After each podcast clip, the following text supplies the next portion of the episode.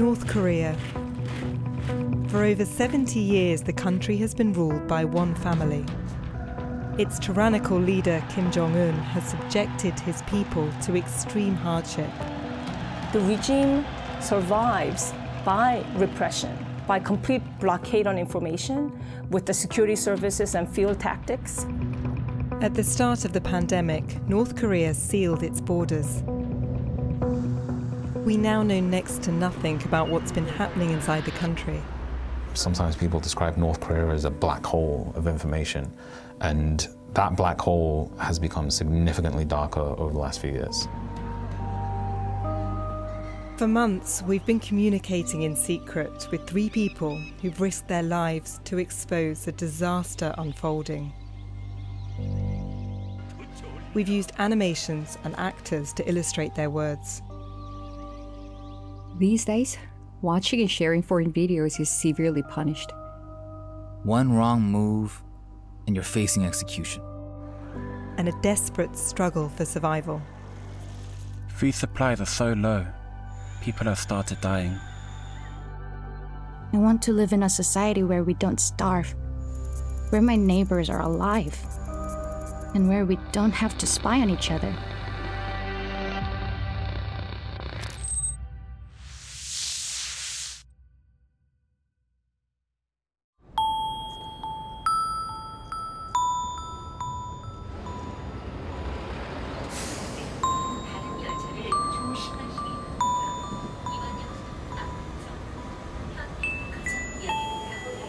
I've been working as the BBC's correspondent in Seoul for just over a year. And for all the time I've been here, North Korea's borders have been shut.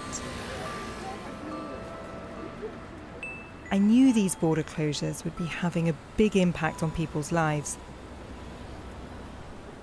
So when I arrived, I wanted to find a way to hear from people inside the country.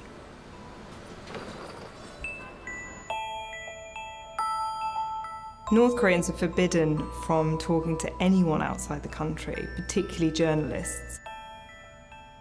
There are a couple of specialist news organisations that have a network of sources in North Korea. We decided to try and work with one of these organisations to speak directly to people in the country so that we could understand what was happening. One of these news organisations is Daily NK, based in Seoul. Hello, 안녕하세요. Lee Sang-yong is its editor-in-chief. I'm sorry we're a bit late. 저희가 북한 내부에 같이 저희에게 정보를 전달하는 그런 소식통이라고 하는 그런 분들이 있습니다. 분들하고 좀 친한 그리고 어떻게 보면 이런 북한의 안 좋은 현재 상황 어, 이런 부분들을 외부에 알려주고 싶다라고 하는 의지를 가지고 계신 분들을 저희가 섭외를 했습니다. So what happens to our questions now? 그러니까 뭐 기기라든지 그런 소프트웨어를 이용을 해서 저희랑 협력하고 있는 북한 주민들에게 전달이 하고 본인들만 알고 있는 그런 장소, 어, 뭐 도청이라든지 이런 것들이 불가능한 그런 장소, 어, 조사가 은밀하게 좀 진행된다라고 보시면 될 것 같고요. 보다 안전한 방법으로 올 수 있다, 오고 있다라고 이해하시면 될 것 같습니다. 시간이 조금 걸리더라도 가장 안전한 방법을 써야 되고 현재는 계속적으로 그렇게 써왔다라고 생각이 듭니다. 그래서 Well, we will wait as long as it takes. For months, we exchanged hundreds of messages with the sources in North Korea, each containing just snippets of information to protect people's identity and keep them safe. Until finally, we had enough to put together.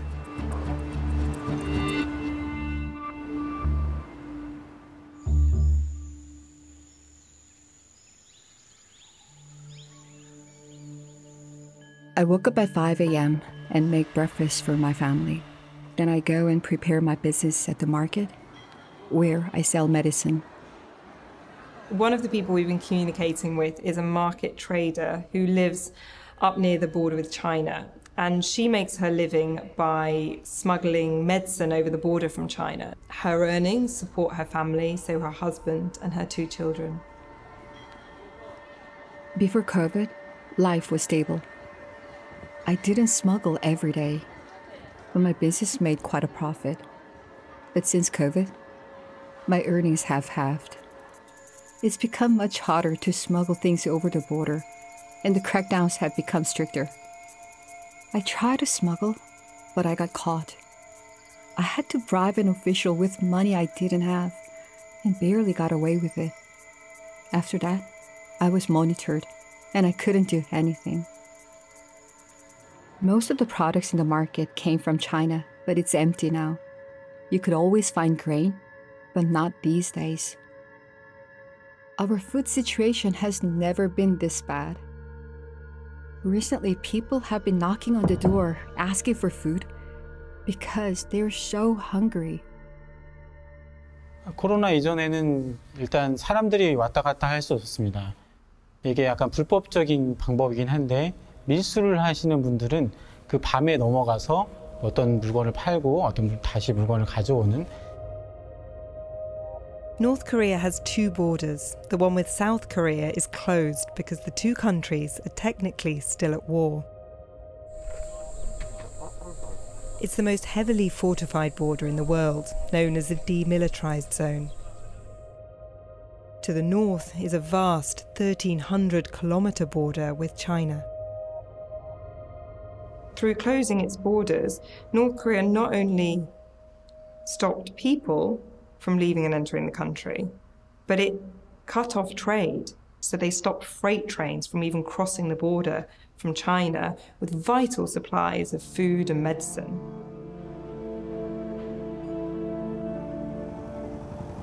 I work on construction projects. Often we have to work late into the night and I sleep at the site. This person, who we're calling Chan Ho, lives near the Chinese border with his family. I wouldn't be able to survive if my wife didn't work at the market. Food supplies are so low, people have started dying. It's been so long since we received government rations. We somehow survive on what little food there is, but it's hard not knowing how much longer we will live in this pinched poverty. The future is dark.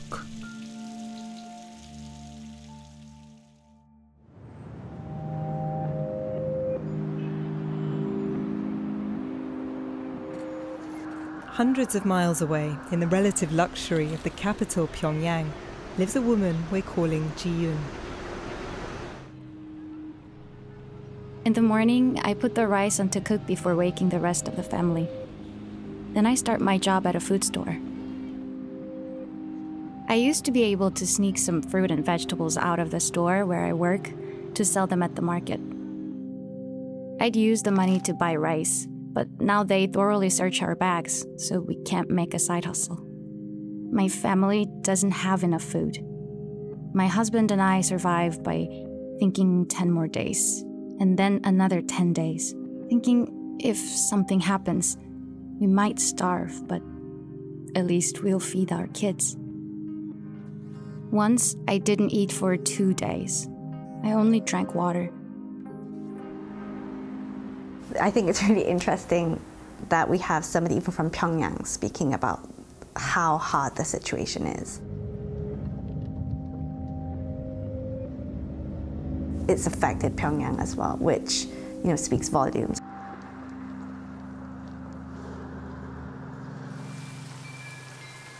There are lots of beggars now.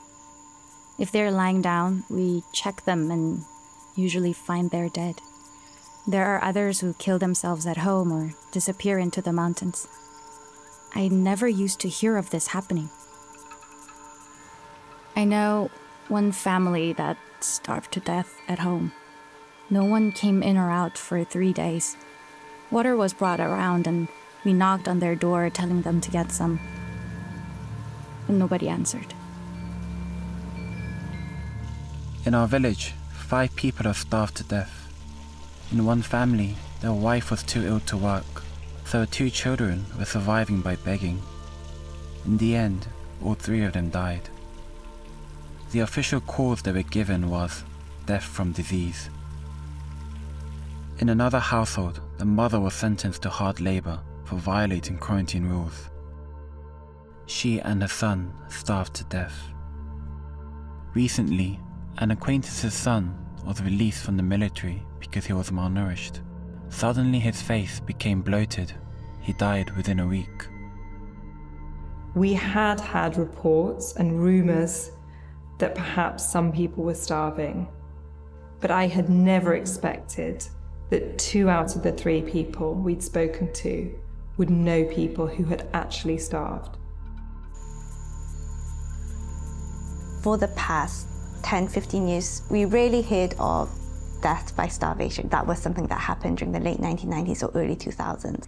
But to hear it happening again, you know, in the past two, three years, I think, you know, it is taking us back to the arduous march, which was the most difficult period for the North Korean people. In the late 1990s, when Kim Jong un's father, Kim Jong il, was in power, as many as 3 million people died in a devastating famine known as the Arduous March. The Red Cross estimates that almost half of North Korean babies will die before they're five. The North Korean economy had collapsed, meaning the state could no longer provide its people with food. Disastrous floods mean North Korea is desperately short of food. Many now rely on international aid to survive. People quickly learned not to depend on the government for food. They started smuggling things in from China to sell at markets. Ever since, most North Koreans have depended on this unofficial trade. When the border was closed, this lifeline was severed. With the restrictions in general that have been increased, that is really worrying then for North Korean people's ability to fend for themselves. Before the border closure, people would attempt to flee the country by secretly crossing into China. More than a thousand made it out each year. But Kim Jong un has spent the past three years building fences along the border cutting off people's only escape route. People are faced with multiple layers of uh, security if they're trying to cross. There's been you know, widely publicized threats by the North Korean regime, the North Korean military, that they will shoot people uh, on sight who are trying to cross into China. The government strictly controls the border, using COVID as an excuse. But really? It's to stop the smuggling and people crossing the river to China. If you even approach the river, you'll be given a harsh punishment. There's almost nobody crossing now. Every day it gets harder to live. One wrong move and you're facing execution. If I live according to the rules, I feel like I'll starve to death.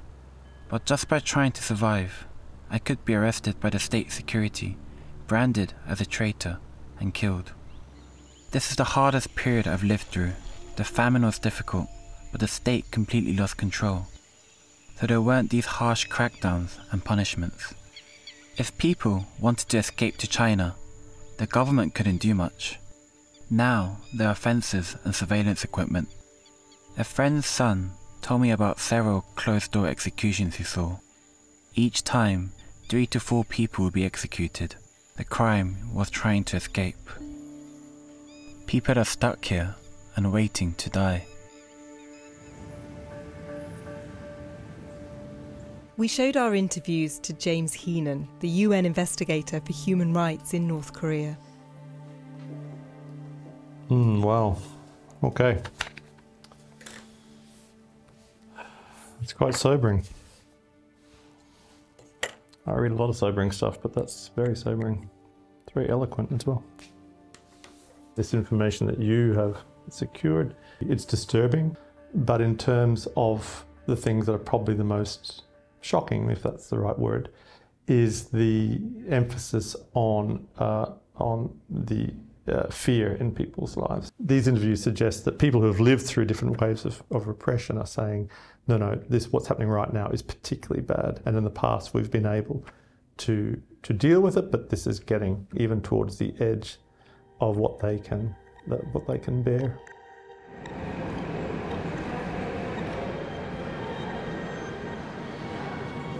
I wanted to understand why the government would be willing to push its own people so close to their limits.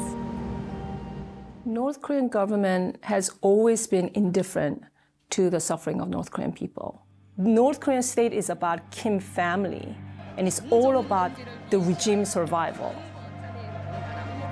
To ensure his survival, Kim Jong un has funneled his country's limited finances into developing nuclear weapons, which are now so advanced they can, in theory, reach the US mainland. North Korea needs to be able to justify the deprivations, the suffering of the people. So North Koreans say we have United States that's a hostile power, we have South Korea that's a hostile to us, there's Japan that's hostile to us. And nuclear program is the only thing that protects North Koreans against the hostile powers. We have to spend money, we have to build up nuclear program, and this is sort of why you're suffering. North Koreans have little choice but to believe what they're told. With no access to the internet, the only way they can learn about the world outside their borders is through foreign videos smuggled into the country on USB sticks. Closing the border has helped Kim Jong un to keep them out. These days, watching and sharing foreign videos is severely punished, so people are more careful. A lot fewer people watch them. It survives by repressing their people, by complete blockade on information with the security services and field tactics. At the end of 2020, Kim Jong un passed a law declaring those who share foreign videos can be executed.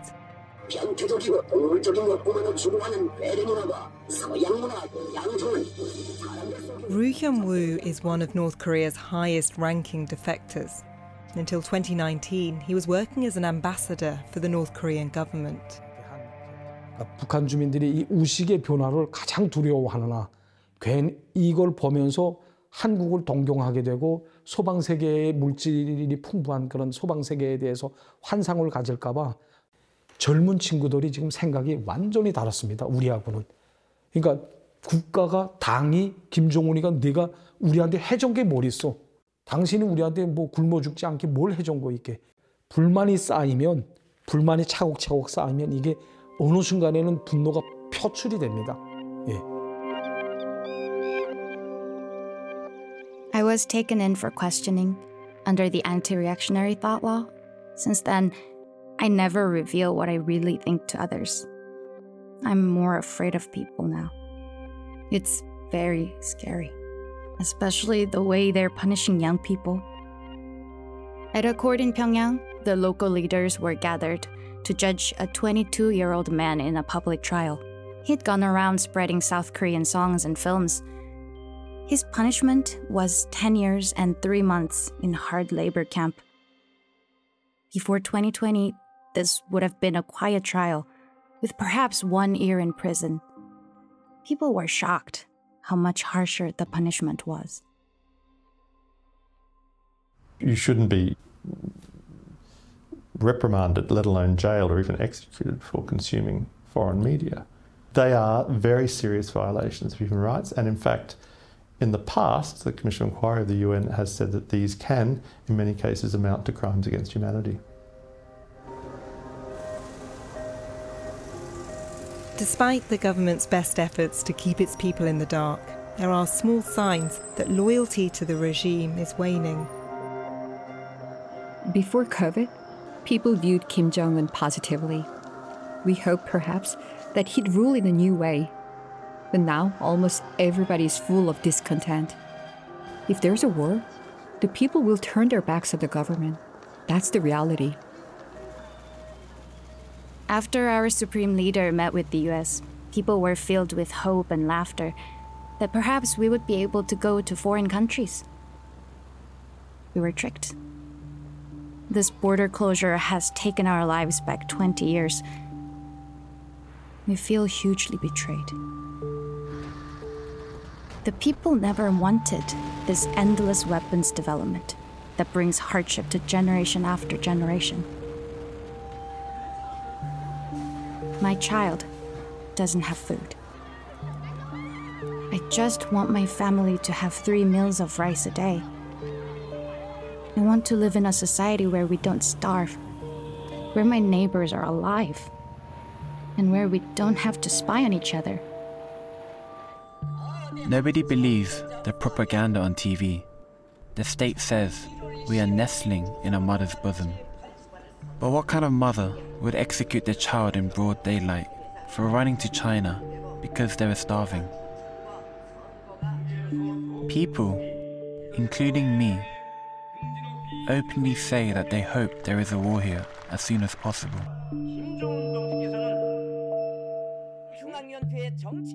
Only by getting rid of the entire leadership can the people live. Let's end this one way or another.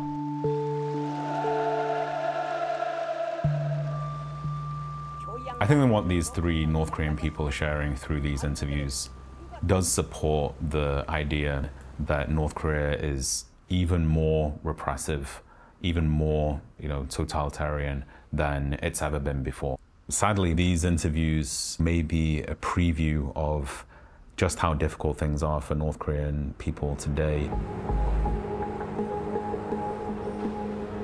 The COVID pandemic has provided Kim Jong un with an opportunity to tighten his grip over his people. When he does finally reopen the border, it's unlikely their old freedoms will be returned. The fear is that this new era of repression could last for decades.